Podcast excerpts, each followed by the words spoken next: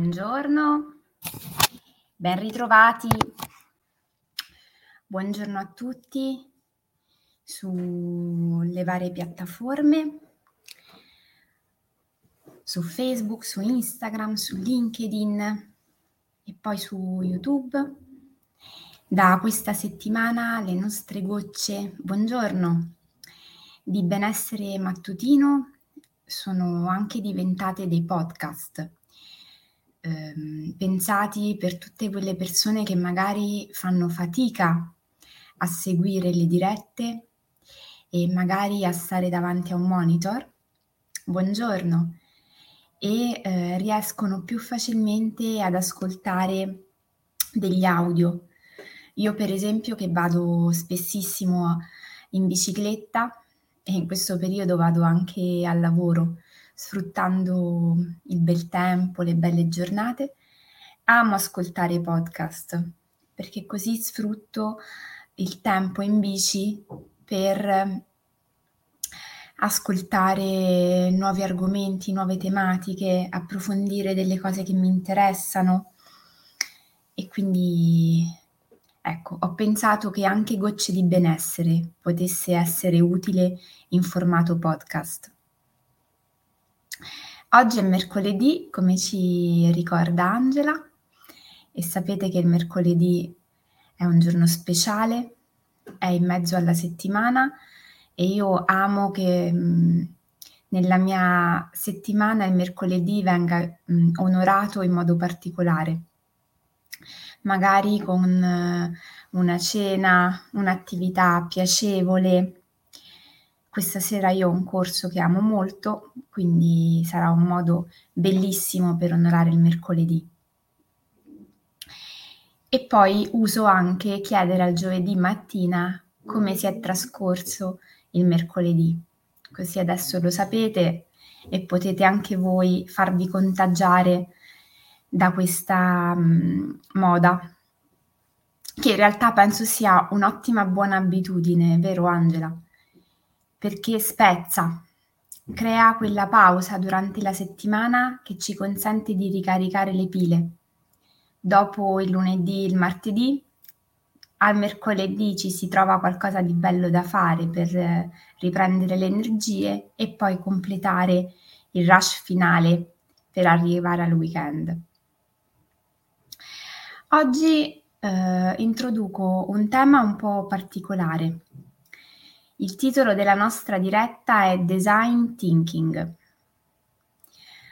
Io, ehm, come ogni tanto dico così a pillole, eh, per diversi anni ho lavorato in un'azienda dove ovviamente certe tematiche, certi approcci per la risoluzione dei problemi mi sono rimasti ormai dentro nel DNA e oggi spesso mi occupo di progettazione.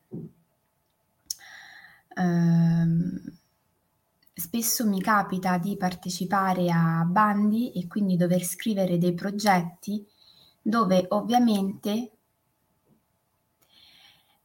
grazie Angela è fondamentale avere bene in mente qual è il tipo di fine al quale si vuole giungere. Il design thinking tradotto potremmo definirlo come il pensiero progettuale. To design è progettare.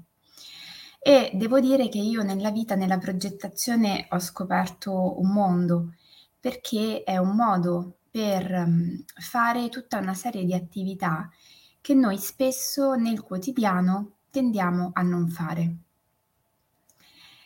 Eh, ci sono dei punti fermi nella progettazione che bisogna portare a termine per far sì che un progetto venga approvato, che a mio avviso possono essere delle ottime linee guida per fare un po' una mappa costantemente sulla nostra situazione e anche per eh, definire e approcciare alcuni problemi che noi abbiamo nel nostro quotidiano, ma che facciamo un po' fatica ad affrontare. Quando parliamo di progettazione, che sia in ambito lavorativo, aziendale, ma anche in classe, se ci sono delle insegnanti che mi stanno ascoltando, oppure dei liberi professionisti, ma anche delle famiglie che magari stanno per esempio pensando di progettare delle vacanze. È importantissimo seguire dei, delle fasi. Avere, chia- avere chiaro in mente che esistono delle fasi ci consente di sistematizzare il nostro approccio al problema e dargli un ordine. L'ordine eh, ci consente di eh, fare chiarezza e dare ehm, ai nostri pensieri, che spesso sono dei flussi eh, di creatività, di intuizione, ma anche di emozioni, una sorta di ordine, di sequenzialità. Quando parliamo di design thinking, quindi di pensiero progettuale in vista di una determinata soluzione a un determinato problema. Le fasi sulle quali dobbiamo portare un'attenzione sono fondamentalmente quattro, cioè la definizione del problema, la ricerca di idee, lo sviluppo di un prototipo, di un esempio e poi il lancio effettivo del nostro progetto. Pensate un po' a quanto può essere utile nel nostro quotidiano seguire questa scaletta in tutti i nostri ambiti. Spesso la definizione del problema è qualcosa che viene un po' lasciato in secondo piano, come se nel momento in cui noi abbiamo un problema è talmente scontato il problema che abbiamo che non ci soffermiamo nella sua definizione. Eppure la definizione del problema diventa fondamentale spesso perché ridefinendolo, riformulandolo, portandovi un'attenzione con altre parole, spesso ci rendiamo conto di aspetti e sfumature che fino a questo momento stavamo dando per scontato. Ciò che noi diamo per scontato è spesso l'inghippo di tantissimi aspetti del nostro quotidiano. L'ovvietà. È talmente ovvio che è inutile che ci sto a ragionare sopra. Eppure, proprio ciò che è più ovvio spesso racchiude la soluzione o l'intuizione per farci arrivare alla soluzione del problema. Diceva Einstein, una persona a caso. Se mi dessero un problema da risolvere in un'ora, io i primi 55 minuti li impiegherei nella sua definizione.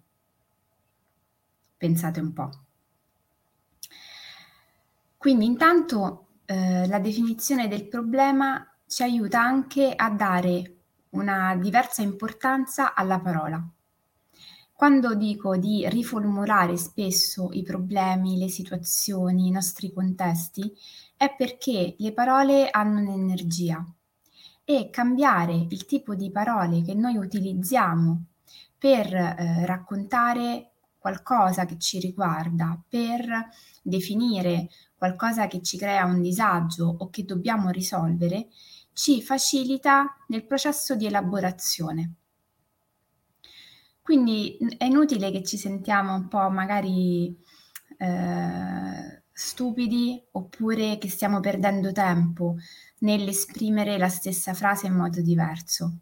Già questo è un grandissimo lavoro perché ci aiuta a far venire fuori le idee che sono poi fondamentali nella seconda fase di quando io voglio lavorare su un problema, cioè la ricerca di idee. Per risolvere un problema, abbiamo già visto, è fondamentale la creatività, soprattutto perché la soluzione del problema spesso eh, nel momento in cui il problema è complesso e non è così eh, immediato, rice- ehm, richiede qualcosa di diverso dal solito. Buongiorno. Richiede percorrere strade non battute, e quindi la ricerca di idee diventa fondamentale e diventa soprattutto importante eh, farla coinvolgendo anche altre persone se possibile. Il famoso brainstorming nelle aziende, ma anche nella nostra famiglia. Cioè, quando abbiamo un problema, anche mm, che riguarda magari noi adulti e non i più piccoli, può essere mh, mm, utile cercare di coinvolgere tutti i membri della nostra famiglia e um, vedere che tipo di idee e suggerimenti vengono fuori. Perché a volte non ce ne rendiamo conto, ma anche un bambino, un ragazzo che è fuori da certe dinamiche, proprio perché è fuori può avere delle intuizioni o fare delle osservazioni utili e funzionali alla nostra situazione.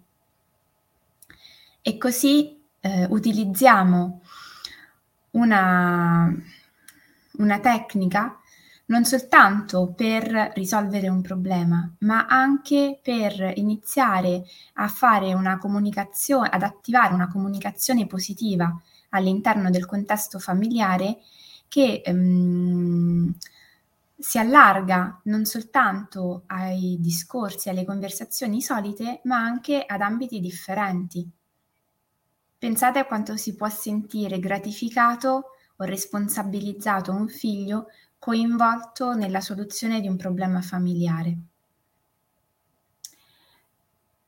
Una volta che io ho definito il problema e ho una serie di idee sulle possibili soluzioni, è ovvio che a quel punto devo cercare di individuare quella che può essere la soluzione migliore al mio problema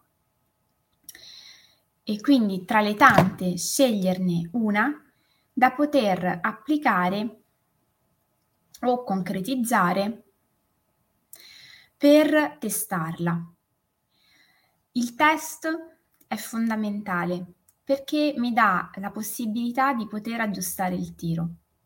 Noi tante volte nella vita pensiamo che quando prendiamo una decisione questa debba essere necessariamente per sempre e il fatto che debba essere per sempre o comunque una decisione dalla quale non si può tornare indietro, già di per sé ci mette in uno stato emozionale ehm, pesante, ci innesca una dinamica che non è funzionale alla grinta, alla determinazione e al voler raggiungere l'obiettivo, perché piuttosto ci fa sentire insicuri, eh, caricandoci anche di eh, eccessive pressioni. Partire dal presupposto che qualunque soluzione io eh, intraveda per un determinato problema può essere messa in discussione essa stessa e ehm, corretta, aggiustata, mi mette già in un'altra posizione. È ovvio che questo non può essere per tutti i problemi della nostra vita. È ovvio che io eh, lavoro all'interno di queste dirette per dare degli strumenti piuttosto trasversali, eh, ma che poi vanno contestualizzati alla determinata soluzione. In linea di massima c'è margine di eh, correzione e in linea di massima è più la nostra paura e ansia nel prendere una posizione rispetto al fatto di doverla poi o di non poterla poi modificare. Quindi iniziamo a fare pace con questo aspetto, che le soluzioni, le idee possono essere aggiustate in corso d'opera, che l'errore è parte integrante della nostra quotidianità, quindi è possibile sbagliare, eh, l'importante è riconoscerlo agli altri a noi stessi in primis per poi poter aggiustare il tiro.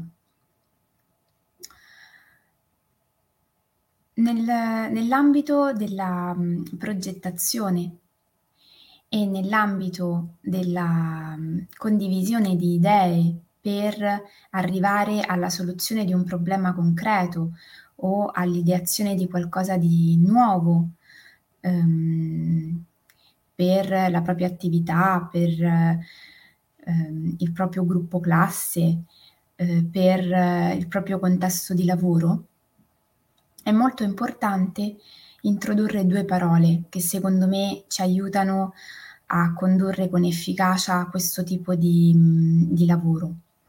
La prima è rispetto e la seconda è confini, perché lavorare eh, per portare a termine un determinato progetto, qualunque esso sia, coinvolgendo magari altre persone del nostro quotidiano, è fondamentale che ci sia eh, il rispetto reciproco e quindi che si faccia un patto, magari anche proprio verbale con gli altri membri del gruppo, nel cercare di lasciare fuori dalla porta il giudizio.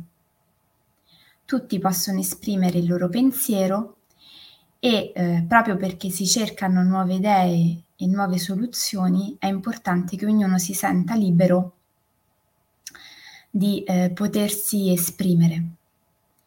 Così come è importante il rispetto reciproco e dello spazio in cui vengono lanciate determinate idee, è altrettanto importante mettere dei sani confini, perché eh, è ovvio che ehm, io devo avere chiaro qual è la mia posizione, dove devo arrivare, quali sono le esigenze. Mettere dei sani confini vuol dire avere chiaro tutta una serie di ehm, parametri ai quali devo tenere presente, che devo rispettare e fare in modo che questi non vengano mai meno. Eh, suggerire una piccola azione quotidiana con tutti questi elementi è ovvio che è un po' difficoltosa. Diciamo che mh, mm, mi limiterei a portare nella nostra mh, giornata di oggi o magari anche nelle prossime queste due paroline finali che già ci aiuterebbero tantissimo nel eh, lavorare eh, con serenità e migliorare le nostre relazioni ehm, nella libertà di potersi esprimere anche dicendo dei sani no.